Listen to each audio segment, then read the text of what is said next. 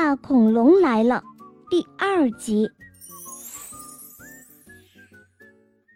大恐龙又走过来，吱吱悄悄地把糖果一颗一颗地扔到马路上。嗯嗯，只可惜这么好吃的糖果都被你扔掉了。小猪罗罗说：“小兔子跳跳瞪了小猪罗罗一眼，他说：‘吱吱是在给犀牛警长留线索，你知不知道？’这时候。”大恐龙停在了一个面包房的旁边，他趁着河马老板不注意，抓了好几块大面包塞到了自己的背包里。大恐龙又开始走了，老鼠吱吱把面包一块一块的扔到马路上。呃呃，真可惜呀，这么好吃的面包都被你扔。小猪罗罗突然想起小兔子跳跳说过的话，于是他赶紧又闭上了嘴巴，眨着眼睛。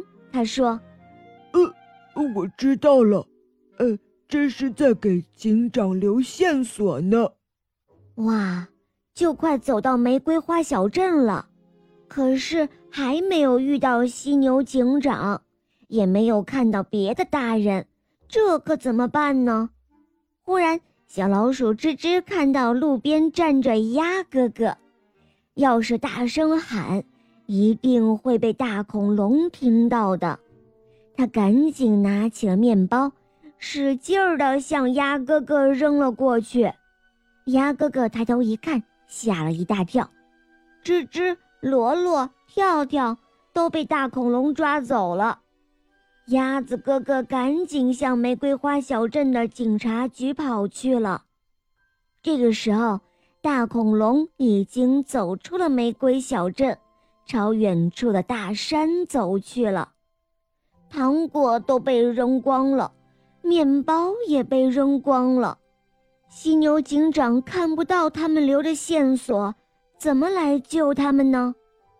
小老鼠吱吱脱下了小红帽。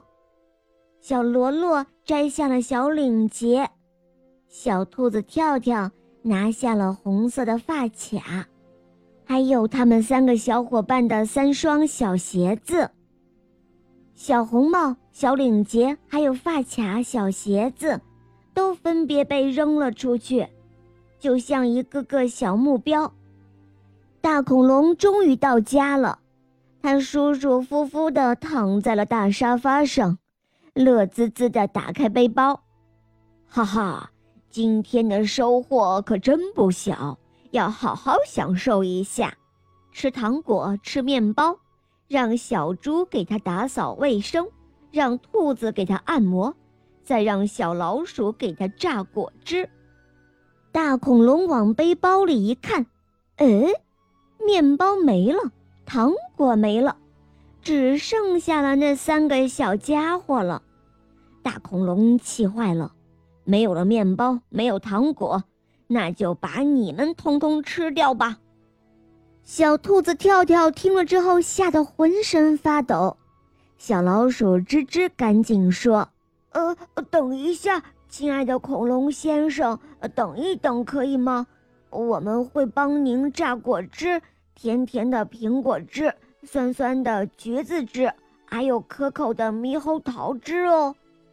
大恐龙想了想，他说：“嗯，好吧，等榨完了果汁，我再吃掉你们。”就在这个时候，忽然门外响起了大喇叭声：“大恐龙，大恐龙，你被包围了，快把小朋友们放出来！”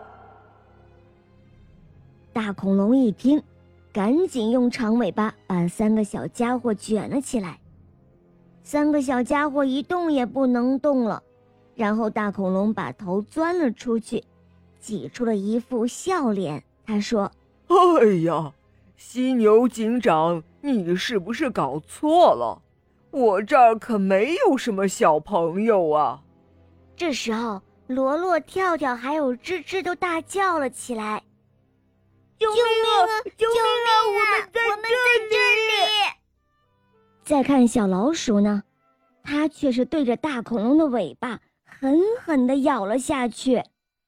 大恐龙痛得乱蹦，三个小家伙也都被甩了下来。犀牛警长带着警员们冲了进去，把大恐龙给抓住了。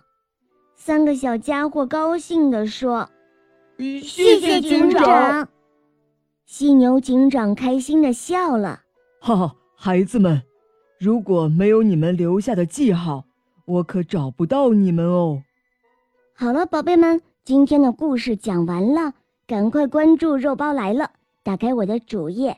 一起收听更多肉包讲的故事吧，我们明天再见，拜拜。